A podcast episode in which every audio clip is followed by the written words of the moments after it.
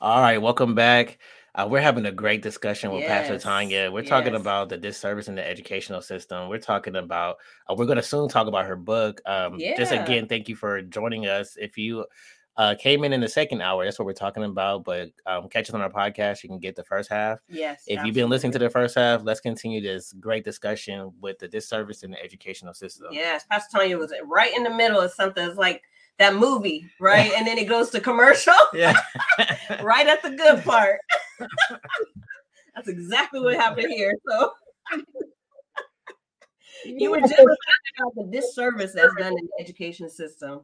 Yes, so I was saying is that the educational system does our children a disservice when they put them in a box and thinking that everybody learned the same way. And everybody doesn't learn the same way and they don't have the capacity as well is to stop and help the children. And then they isolate them into a different class where they already feel bad about themselves but then they can put them in a special ed class with other people that is not even at their level because they're mixing them up with different uh, learning disabilities and yeah. physical disabilities and, and it's hard to well, for me, when I was in school, it was hard for me to concentrate with other people and noise around. So yeah. when you need that one-on-one structure, not saying that the school can do all that, but really seek it educate, I mean, understand your child and what the needs of your child so that you can get the proper help for the child without right. making the child feel like they are dumb or stupid or rejected or not good enough or not smart enough be able to help them at their level.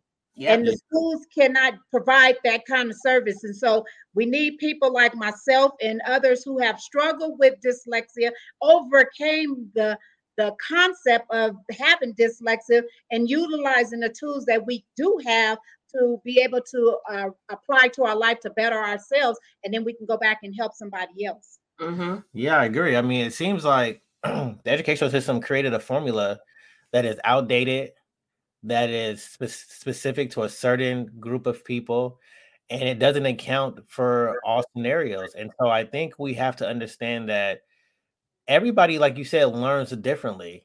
But when it comes to the educational system, you're judged by one way of learning. Mm-hmm.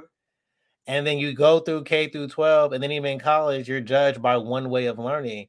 And so if you do not learn that way, it can make you feel as if you're not smart enough. That's right. But that's not the case. The case is that you just learn differently. You just learn a different avenue.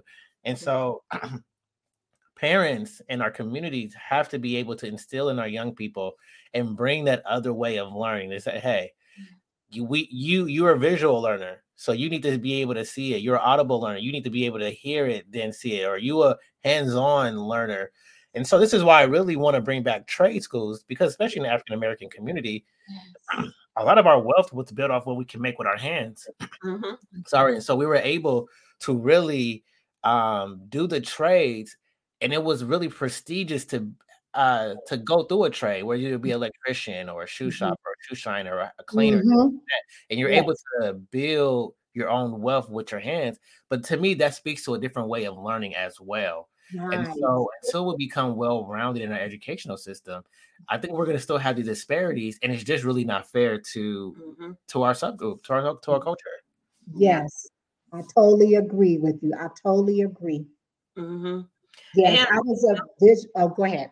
And uh, I deal with a lot of adult learners, and mm-hmm. what I find is that they struggle with the same things at the adult age, at the you know uh, 30s and up or 20s and up mm-hmm. they're struggling with the same things is that they've come through the system but they still didn't really retain some of those things or they knew how to get by you know and things like that and so now here you are at the adult learner level and you're you're struggling still yeah and so you could see how it could i i could see how working with the children in the in the k through sixth grade mm-hmm. how it goes from that young level and when it's not a, a consistency of support and mm-hmm. development all the way through, then you become an adult. And now here you are trying to get a job, trying to write a resume, trying to speak in a way to where people can communicate effectively and efficiently and understand and not be, you know, using certain terminology that may be inappropriate or, you know, just different ways that that thing that that education just helps us you know. You can see it throughout the generations and throughout the years how like going from this level can impact your adulthood. Now here you are an adult and you may find yourself struggling because of what wasn't retained or the develop lack of development at the younger so it's like that that domino effect. Yes yes. I'm thinking about that domino effect. If a child has a learning disability and the parents have a learning disability and the parents haven't dealt with their learning disability and they're you know going about life as business as usual but not really digging deep in trying to receive that um, nurture that they really need. They do a disservice to their children and they and and only reason why i can speak to this part because i had a daughter too that has dyslexia as well. And at the time when I learned that she had a dis um, a disability, um, I was a poor parent at that time because I used to yell at her. I used to scream at her like, "I know you can do this," and I didn't understand that she couldn't do it until I had her diagnosed, and then I had to become advocate because the school wanted to hold her back in first grade, and I was like, "No, why you want to hold her back? And they couldn't tell me why they wanted to hold her back. And I was like, well, no, you cannot hold her back unless you get her tested and tell me why. Because she was a slow reader and she didn't her writing wasn't very well and she couldn't spell very well. And I was like, and I was frustrated because now here I'm, I'm repeating my own cycle again. My daughter is now after me. I learned I have dyslexia. Now my daughter has dyslexia. And I'm like, oh my God, this is is frustrating and it's hard. But I buckled down and, and I got the service she needed. And then I became an advocate for her to get the test because they wasn't going to do the test. So I went over to school head, went to the district, and they tested her. And I learned that this is what she had as well, same as mine. And she got the resources she needed. And now my daughter, I'm telling you, I, I she's 23 right now. And when she told me two years ago that she went out and got her apartment. She filled out an application on her own, got her an apartment the same day. I, it blew my mind. I was like, God, oh my Jesus. Like, she would come to me and say, Mom, can you help me with some of these questions? She just knew what to ask mm-hmm. and put the answer on this paper and got her apartment with the help of the Lord. And I just thank right. God. So it, it frustrates parents um, and do a disservice if you don't get the help you need as a parent as well, so that you can understand what your child is going through. Yes, yeah, yes. absolutely, absolutely. Yeah. That's um, really important. That's really important. Um, can you share with us a little bit about your book?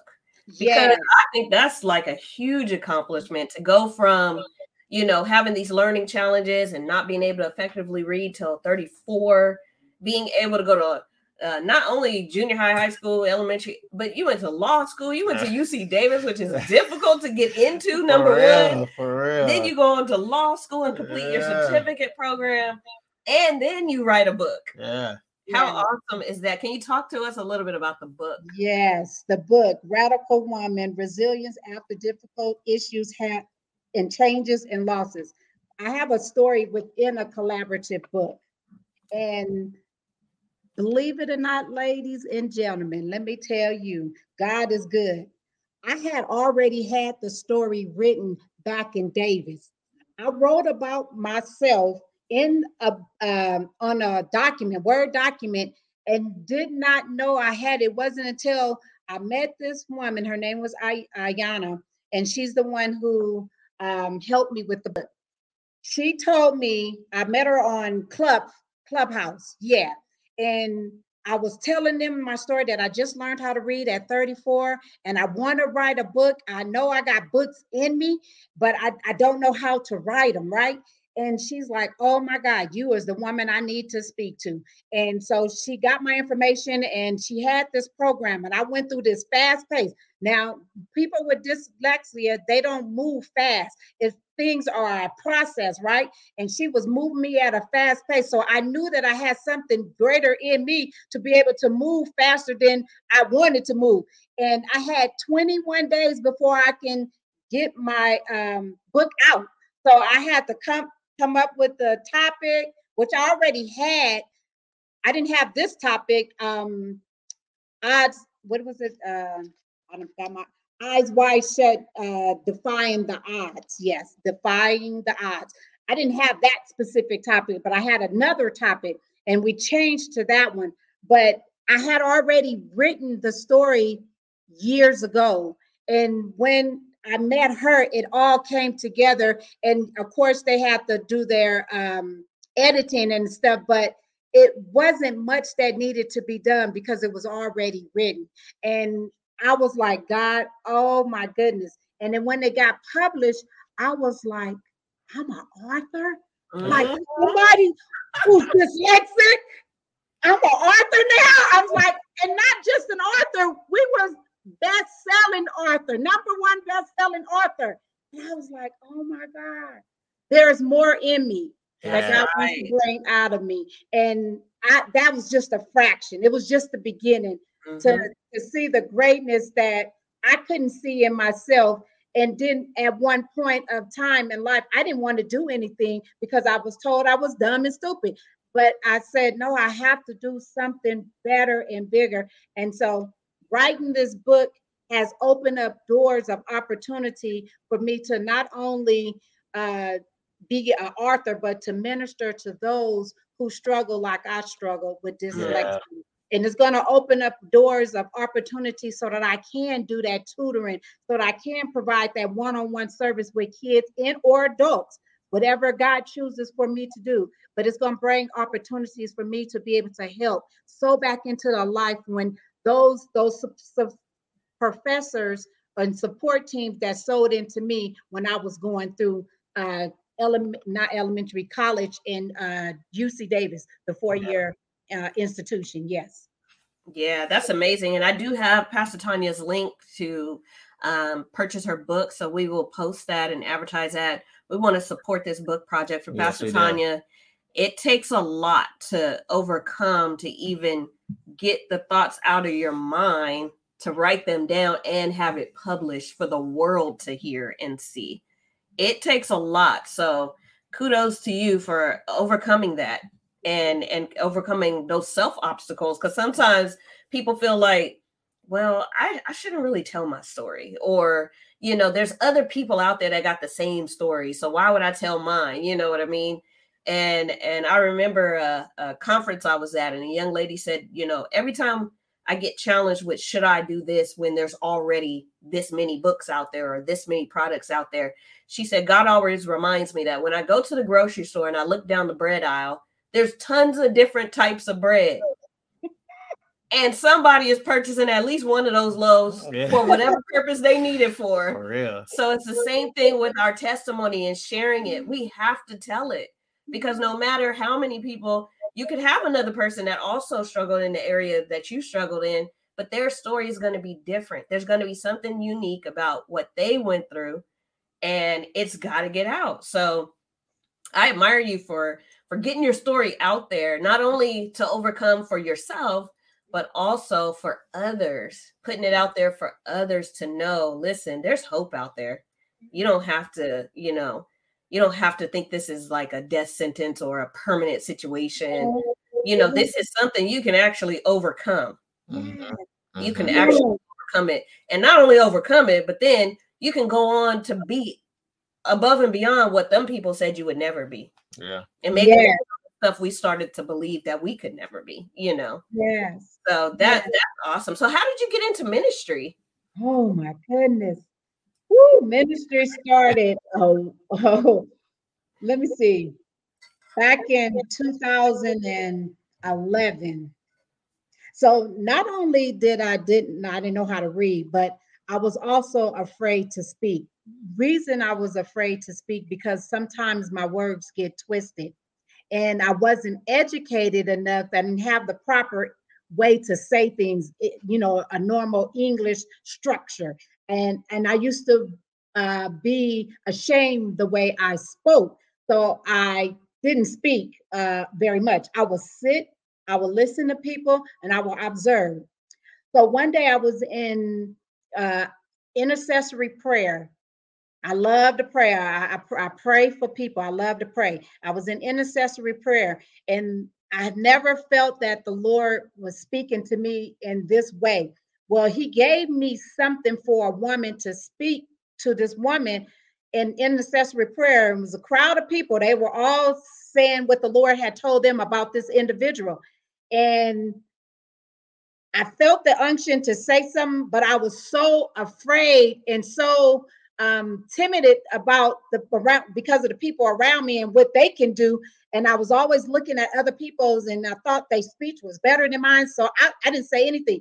I go out the room to go use the restroom because now my stomach is hurting. There's butterflies going on within me. Like I'm scared. I'm nervous.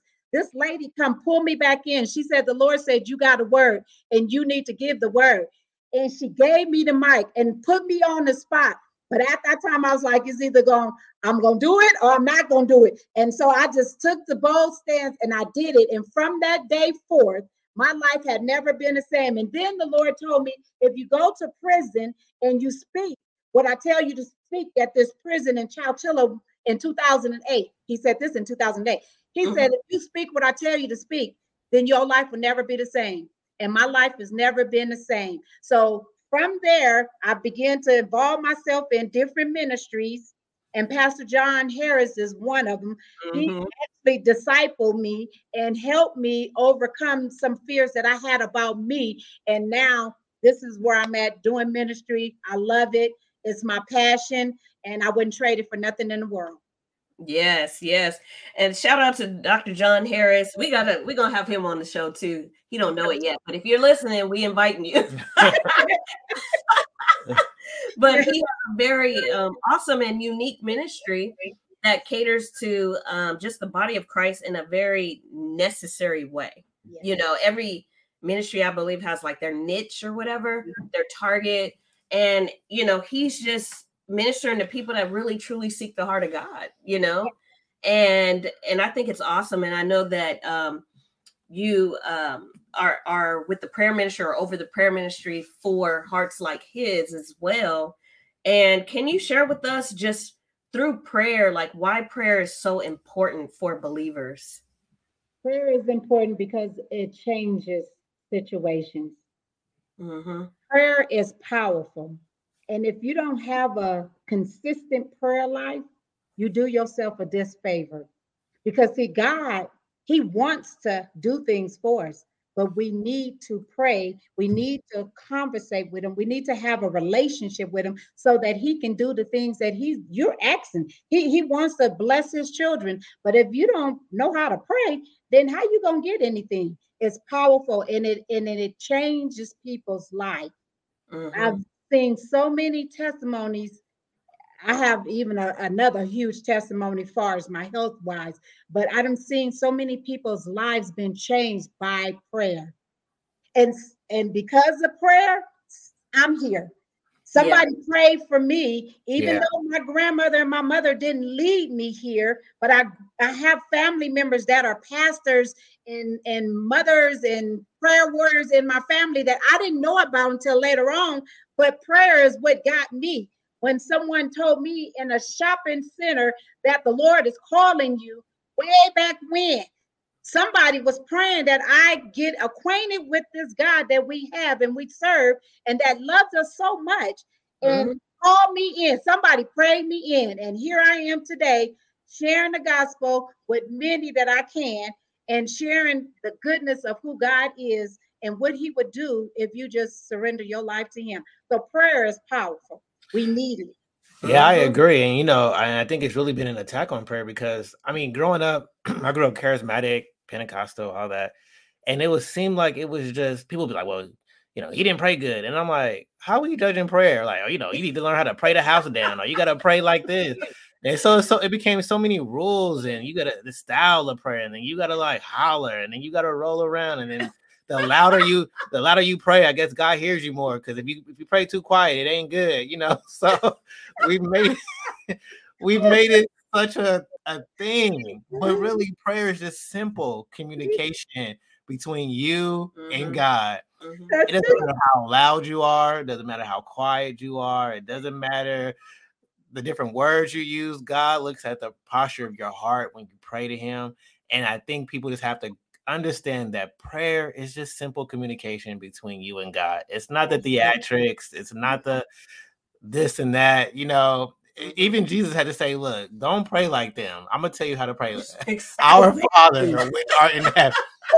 Hallowed be thy, thy kingdom. You ain't gotta do all the other stuff. This, this, this is I'm gonna teach you how to pray, and it's, yes. it's simple. And yes. so I, I really believe that we're getting back to the essence of prayer, the simple communication. And so I definitely believe I'm a proponent that prayer is is vital. But I think a lot of people don't pray because we put so many different rules and antics on it that people really get nervous. Like they don't want to pray in front of people, or they, they don't want to pray mm-hmm. because it's like we gotta you gotta I, I feel like I gotta pray like this so people can say I prayed the house down, but really we're not praying to each other. God is the only one that can determine how good prayer is. Right.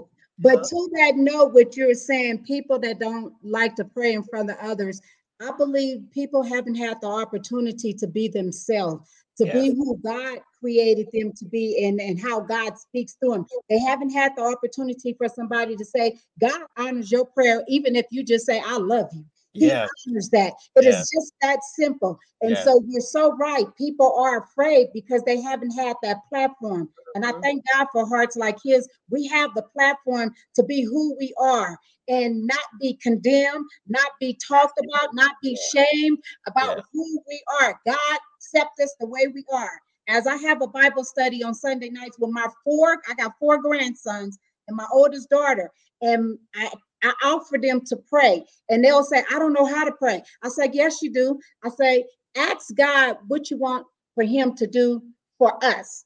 And, and if it's just, God, can you help us in our Bible study? God honors that. Yeah, so I'm teaching right. my grandsons how to pray at a young age and allow them to be who God created them to be and accept them right where they at and teach them the things that they could learn. You ain't got to pray like grandma, but you pray how God chose for you to pray. And that is a blessing in itself. So we got to give people room to be able to fail, to be able to make mistakes and and say it's okay. God yet still love you and he honors your heart. That's what's That's important. right. That's right. And when you were saying that about your grandkids and things, I was reminded of um, you know, every time we go to buy my parents' house and we'll have the family over, my nieces and nephews and the, the little ones, my dad would my will always have prayer before everybody leaves. And so my dad will ask, you know, one of the grandkids, and they're little, they're like seven, you know. And so he say, It's your turn to pray. And they'll be like, uh, I prayed last time. you know, no goodwill, they didn't pray last time, but but they end up praying and they're like, and God watch over us at school, and God watch over grandma, and God do this. And I mean, they go on and on. And I mean, if the babies could do that, come on. Come on. They can figure out some stuff to talk to God about on yeah. behalf of others. Surely we can do that. Come on. Yes, ma'am. Yes, ma'am. Surely we can do that. Sure. Yes. So yeah, I, I I prayer is a huge component of this. I mean, just like the saving grace we have, I believe, because how do we maintain a relationship with Christ if we don't talk to him? Come on. I mean, I equate it. I, am simple. I'm one of the people that's very simple. My, mm-hmm. my I learn very simply. but if you don't talk to somebody, how do you have a relationship with them? Exactly. It, it it's difficult. It's, it's very difficult to have a relationship with somebody that you don't communicate with at all. Yes. And so it's a part of just our, our Christian DNA. It has to be just a yes. natural component yes. of discipling others. And uh, like my husband said, I think that sometimes, you know, at some point, some folks have kind of moved away from the importance of prayer and discipling others turned into some other thing, you know. Mm-hmm. and mm-hmm. some other aspects and including some other things that um, have kind of pushed away from prayers like okay well you know we don't really teach you how to pray but this is you know pray when you can or you got those spiritualists out there right because mm-hmm. you got to be mindful of that mm-hmm. and you got those people that say you don't need to pray to god you're you are god mm-hmm. you talk to your own self you got the power within yourself it's like because if I had the power within myself, my life wouldn't be the way it is right now. I'll have bill base money. exactly. I mean, yes. yeah, yeah. So we that, that ain't minute. We got about a minute and a half left. Uh, for people that tuning in late, I just want you to reintroduce yourself again. Yes. Tell us about your book and how can people find you and contact you. Amen. Again, my name is Pastor Tonya Kent, but you don't have to put the pastor on it. Tonya Kent. I'm just a vessel that's used by God that loves people. The book is Radical Woman Resilience After Difficult Issues, Changes, and Losses. And Dr. Danae will put it online where you can buy the book. Because if you go to Amazon, the visionary will get the proceeds. And we want the proceeds to come to me. And I thank you about uh, thank each and every listener that is listening this time. You can find me on Facebook under Tonya Kent, spelled T O N Y A K E N T. And you'll see me standing up with this dress on, looking like I'm a minister. looking like I'm out there sold out for God. you'll find me that way. And I'm on Instagram under my same name, Tonya Kent. Um, Yes. And so if you don't mind, can I pray us out? Go ahead. Sure. Yeah, we got about 25 seconds. Okay, dear Lord Heavenly Father, we thank you for this day. We thank you for the things that you've done on this radio talk show, Father God, KUBU 96.5. I thank you for the visionaries, Father God. I ask you to just bless them in everything that they do. In Jesus' name we pray. Thank God and amen. Amen. Thank you, everybody. Catch us next, Catch week. Us next week. All right.